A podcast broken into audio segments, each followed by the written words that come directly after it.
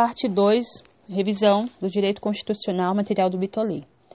Então, assim, a parte do administrativo eu vou deixar para ler junto com a revisão do administrativo, tá? Então, nós vamos partir agora da organização dos poderes, atribuições e competências do Congresso Nacional, competências privativas da Câmara dos Deputados e do Senado Federal. Uh, vamos ver o que, que mais caiu aqui. Em relação à organização dos poderes, da parte do poder legislativo, das atribuições do Congresso Nacional, eu não tenho nenhuma marcação no meu material. Também não tenho nenhuma marcação da Câmara dos Deputados, nem do Senado Federal. Não tenho nada marcado. A minha marcação começa no processo legislativo, tá? Que diz assim, ó. A Constituição poderá ser emendada mediante proposta de um terço, no mínimo, dos membros da Câmara, do Deputado e do Senado Federal. Lembrando que, se a gente voltar lá no princípio, o que, que nós vamos ver? Deixa eu voltar aqui para poder te falar. Uh, é isso mesmo. Então vamos focar aqui. A Constituição poderá ser emendada mediante proposta de um terço, no mínimo, das câmeras dos deputados e do Senado Federal, uh, proposta do Presidente da República e de mais da metade das Assembleias Legislativas das unidades de federação manifestando-se cada uma delas pela maioria relativa de seus membros. Então, essas são as condições para a emenda da Constituição. A proposta, que seria a proposta de emenda, será discutida e votada em casa do Congresso Nacional em dois turnos, considerando-se aprovada se obtiver em ambos três quintos dos votos respectivos membros, que é o que está lá no princípio que a gente já falou, está lá no artigo na verdade, não está no artigo, né? Isso daí significa que ela é rígida, né? Que é a aprovação de três quintos dos deputados do Senado em dois turnos de votação. Então, a proposta de emenda ela será discutida e votada em casa do Congresso Nacional em dois turnos, considerando-se aprovada se obtiver em ambos os turnos três quintos dos votos dos respectivos membros. O parágrafo 5 diz que a matéria constante de proposta de emenda rejeitada ou a vida por prejudicada não pode ser objeto de nova proposta na mesma sessão legislativa. Uh, vamos continuar. Uh, o veto será apreciado em sessão conjunta dentro de 30 dias a contar de recebimento, só podendo ser rejeitar, reje, rejeitado pelo voto da maioria absoluta dos, dos deputados e dos vereadores. Tá? Vamos ver do que está falando isso daí para você poder compreender. Estamos falando ainda sobre a questão do legislativo. A casa na qual tenha sido concluída a votação enviará o projeto de lei ao presidente da República, que aquecendo ou sancionará. Isso também já caiu em prova. E as leis complementares serão aprovadas por maioria absoluta, tá bom? As leis complementares serão aprovadas por maioria absoluta. Agora nós vamos falar da fiscalização contábil e financeira orçamentária. O que, que já caiu? Artigo 71. O controle externo o, a cargo do Congresso Nacional será exercido com auxílio do Tribunal de Contas da União, a qual compete. Então, a competência é do TCU. Isso daí foi o que já, já caiu. Né? A gente vai ter que depois estar lendo e estudando as competências do TCU. O parágrafo primeiro diz: no caso de contrato, o ato de sustação, no caso de contrato, o ato de sustação será adotado diretamente pelo Congresso Nacional, que solicitará de imediato ao Poder Executivo as medidas cabíveis. Parágrafo 2 o Congresso Nacional, o Poder Executivo, no prazo de 90 dias não efetivar, se no prazo, no prazo de 90 dias não efetivar as medidas previstas no artigo anterior, o TCU decidirá a respeito. Então, o, o, quando se diz respeito a finanças e contábeis, o Congresso Nacional ou o Poder Executivo ele tem 90 dias para tomar decisão. Se ele não decidiu no prazo de 90 dias, o tribunal, que seria o TCU, que vai decidir a respeito disso, tá? Continuando aqui, o artigo 74, os poderes legislativos, executivo e judiciário manterão de forma integrada o sistema de controle interno com a finalidade de eu vou ler só o que mais caiu, tá? Com a finalidade de comprovar a legalidade e avaliar os resultados quanto à eficácia e eficiência da gestão orçamentária, financeira e patrimonial nos órgãos e entidades de administração federal, bem como de aplicação dos recursos públicos por entidades do direito privado. Isso daí a gente está falando do quê? Os poderes legislativo, executivo e judiciário manterão de forma integrada o sistema de controle. Poder legislativo, executivo e judiciário vão manter integrada o sistema de controle interno com a finalidade do quê? De comprovar a legalidade, como eu já li. Apoiar o controle externo no exercício de sua missão institucional Parágrafo 1. Os responsáveis pelo controle interno, ao, ao tomarem conhecimento de qualquer irregularidade ou ilegalidade delas, darão ciência para quem? Para o Tribunal de Contas da União, sob pena, pena de responsabilidade. Isso que é interessante. Então, por exemplo, Poder Legislativo, Executivo e Judiciário ficaram sabendo de qualquer coisa que está ilegal referente à, à questão das finanças, essas coisas, vai falar para quem? Para o Tribunal de Contas de União. Qualquer cidadão, partido político, associação ou sindicato é parte legítima para a forma da lei. É, denunciar irregularidades ou ilegalidades perante o Tribunal também de Contas da União. Tá? Então, presta atenção nisso daí, porque muitas vezes é feita a troca colocando que tem que falar para o Ministério Público, não sei o quê. Não. Tá? Então, por exemplo, aqui, vamos voltar. Só para poder entender. Falou de fiscalização contábil, financeira orçamentária, fiscalização. É, envolvendo aí os poderes legislativo, executivo e judiciário, quando eles observarem alguma irregularidade ou até mesmo o próprio cidadão, tem que comunicar quem? O partido partido não, é, tem partido político tem que comunicar quem? O Tribunal de Contas da União. Agora falando do Poder Executivo. Eu vou também ler só os, as partes marcadas, só tem poucas. Artigo 84. Compete privativamente ao presidente da República. As competências do presidente da República também já caíram.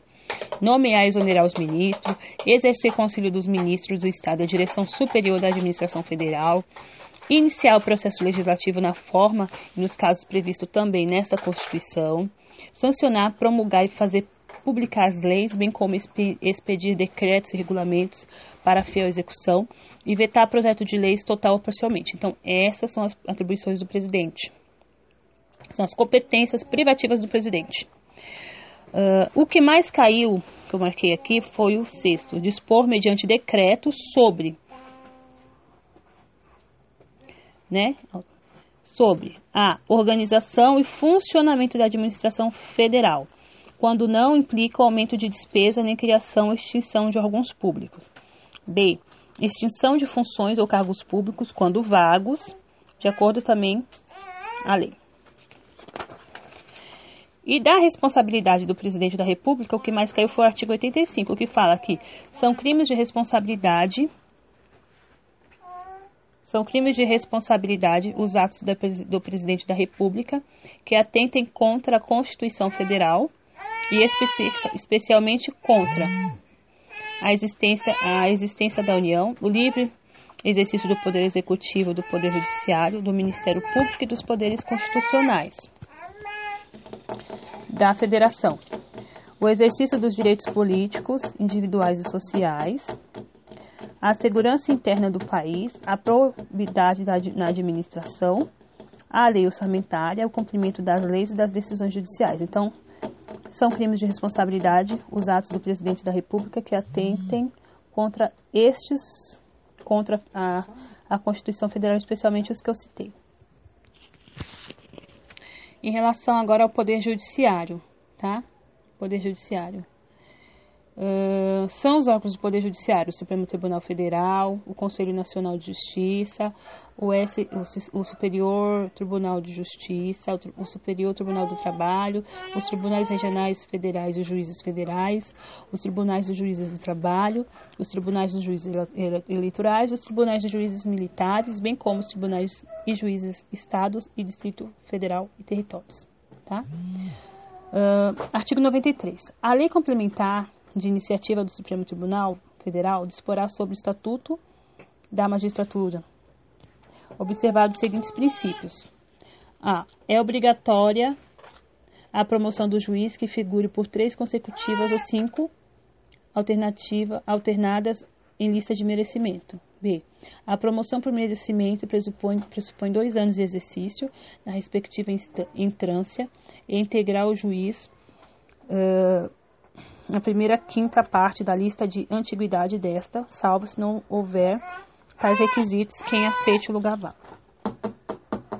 C. A aferição do merecimento conforme o desempenho e pelos critérios objetivos de produtividade e presteza no exercício da jurisdição e pela frequência e aproveitamento em cursos oficiais reconhecidos de aproveitamento.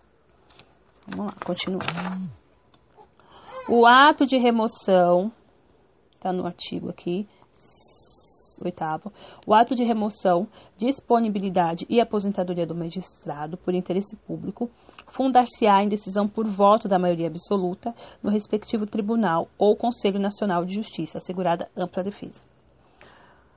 Uh, todos os julgamentos dos órgãos do Poder Judiciário serão públicos e fundadas todas as decisões sob pena de nulidade, podendo a lei limitar a presença em determinados atos às próprias partes e seus advogados, ou somente a estes, em casos nas quais a preservação do direito à intimidade do interessado no sigilo não prejudica o interesse público à informação.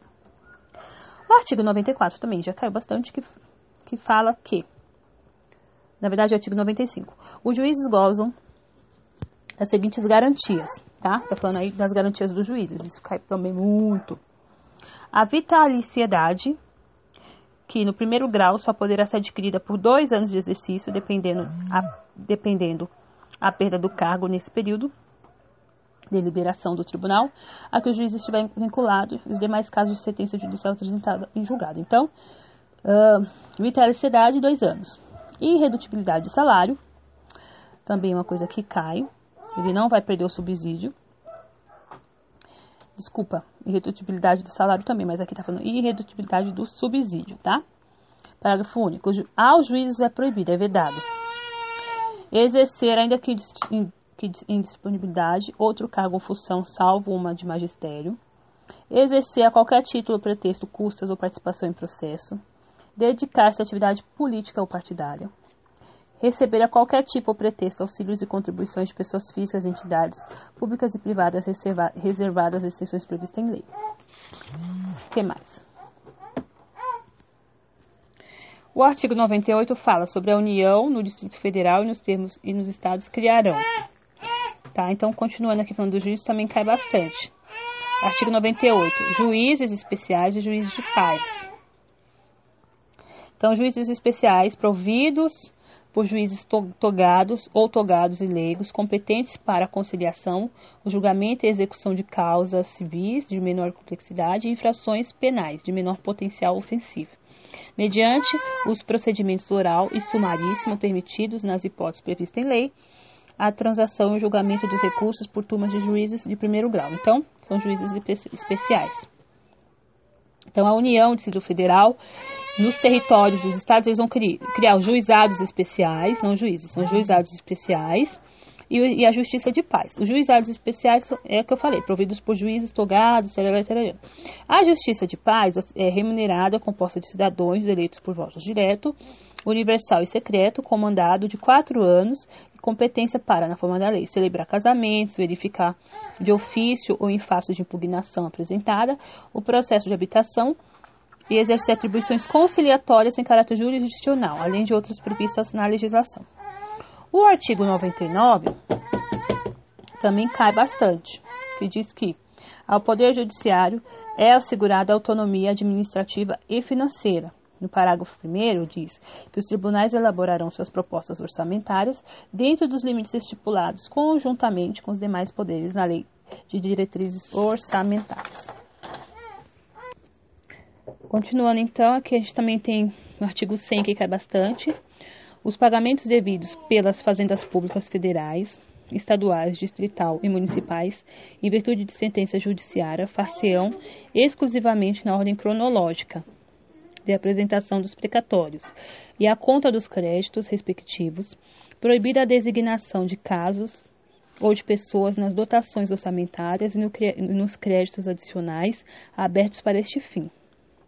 Aqui está falando sobre precatório, que é a requisição de pagamentos, tá?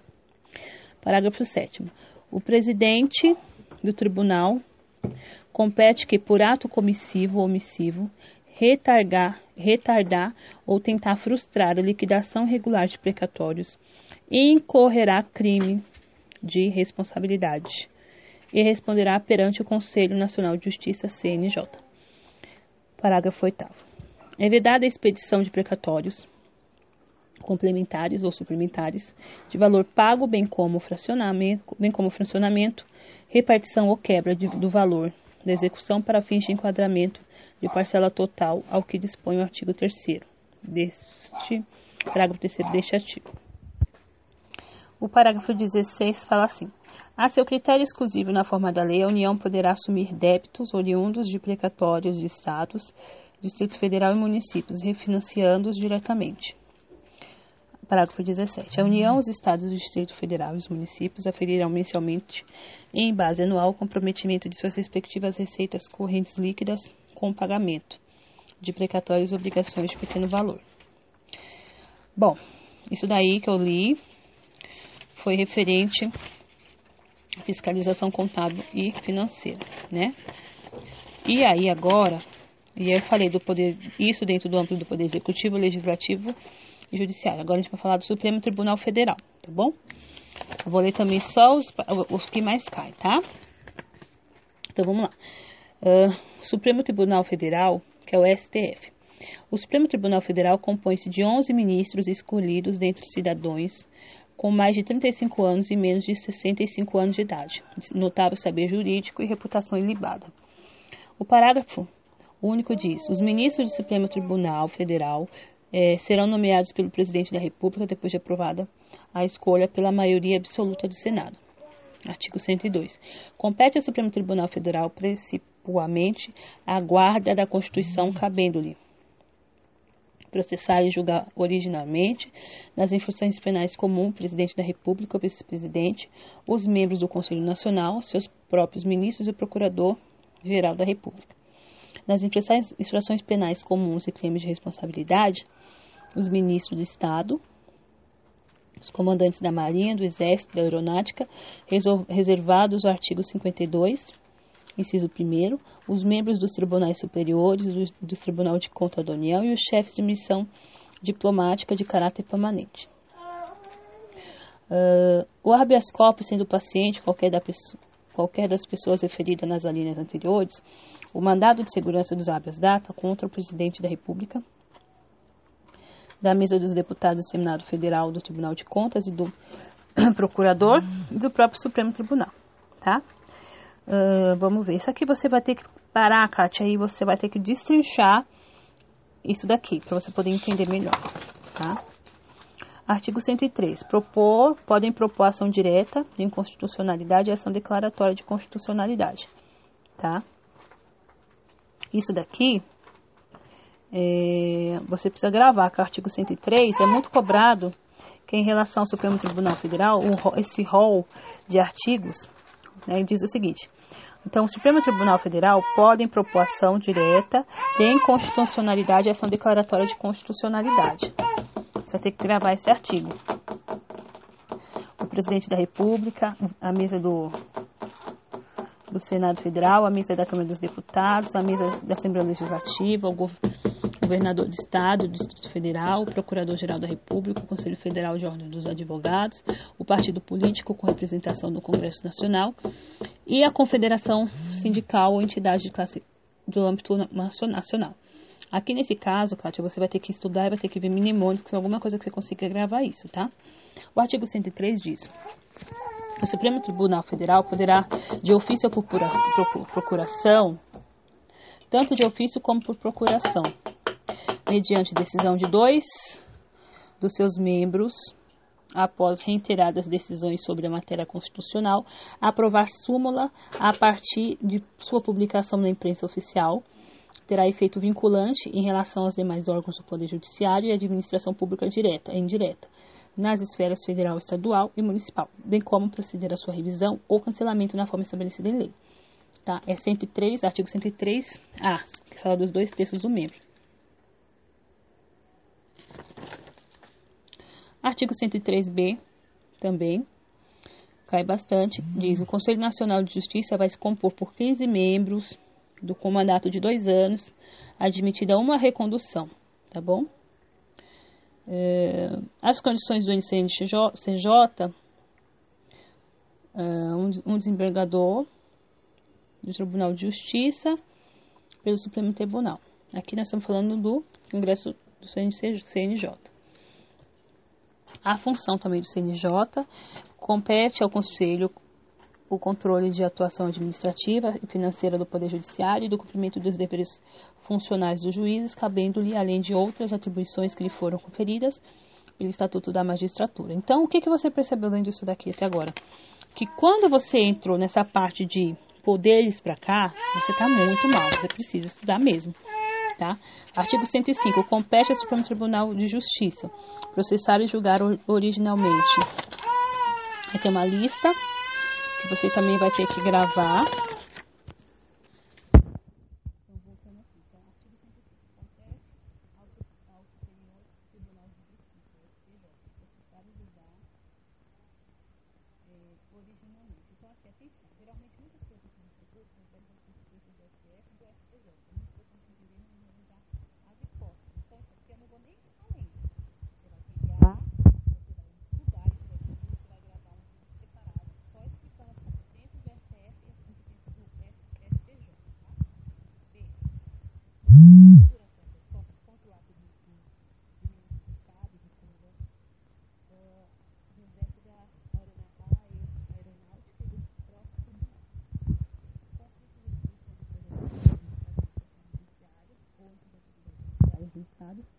E administrativas uh, de outro do Distrito Federal ou entre as destes da União, tá? Tá muito confuso, eu sei, você vai ter que estudar. Por que tá confuso? Porque você não estudou. Não é só ler, você vai ter que fazer questão. Faz bastante questão, faz uma bateria de questão sobre esse assunto para você ver como que isso cai na prova e aí você vai entender. Homologação de sentenças estrangeiras e concessão de exaquatur das cartas rogatórias. Habeas corpus, aqui não vou nem ler isso aqui. É, tá bom? Eu acho que é isso, Kátia. Eu não, a gente vai encerrar aqui. E finalizando aqui com as, aos juízes federais compete processar o quê? As causas em que a União, entidade autárquica ou empresa pública federal forem interessadas na condição de autoras, tá?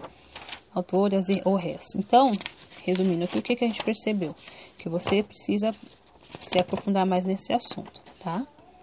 E aí, para finalizar, a gente vai ler só aqui o 119, que fala dos tribunais de justiça eleitorais. Juízes eleitorais.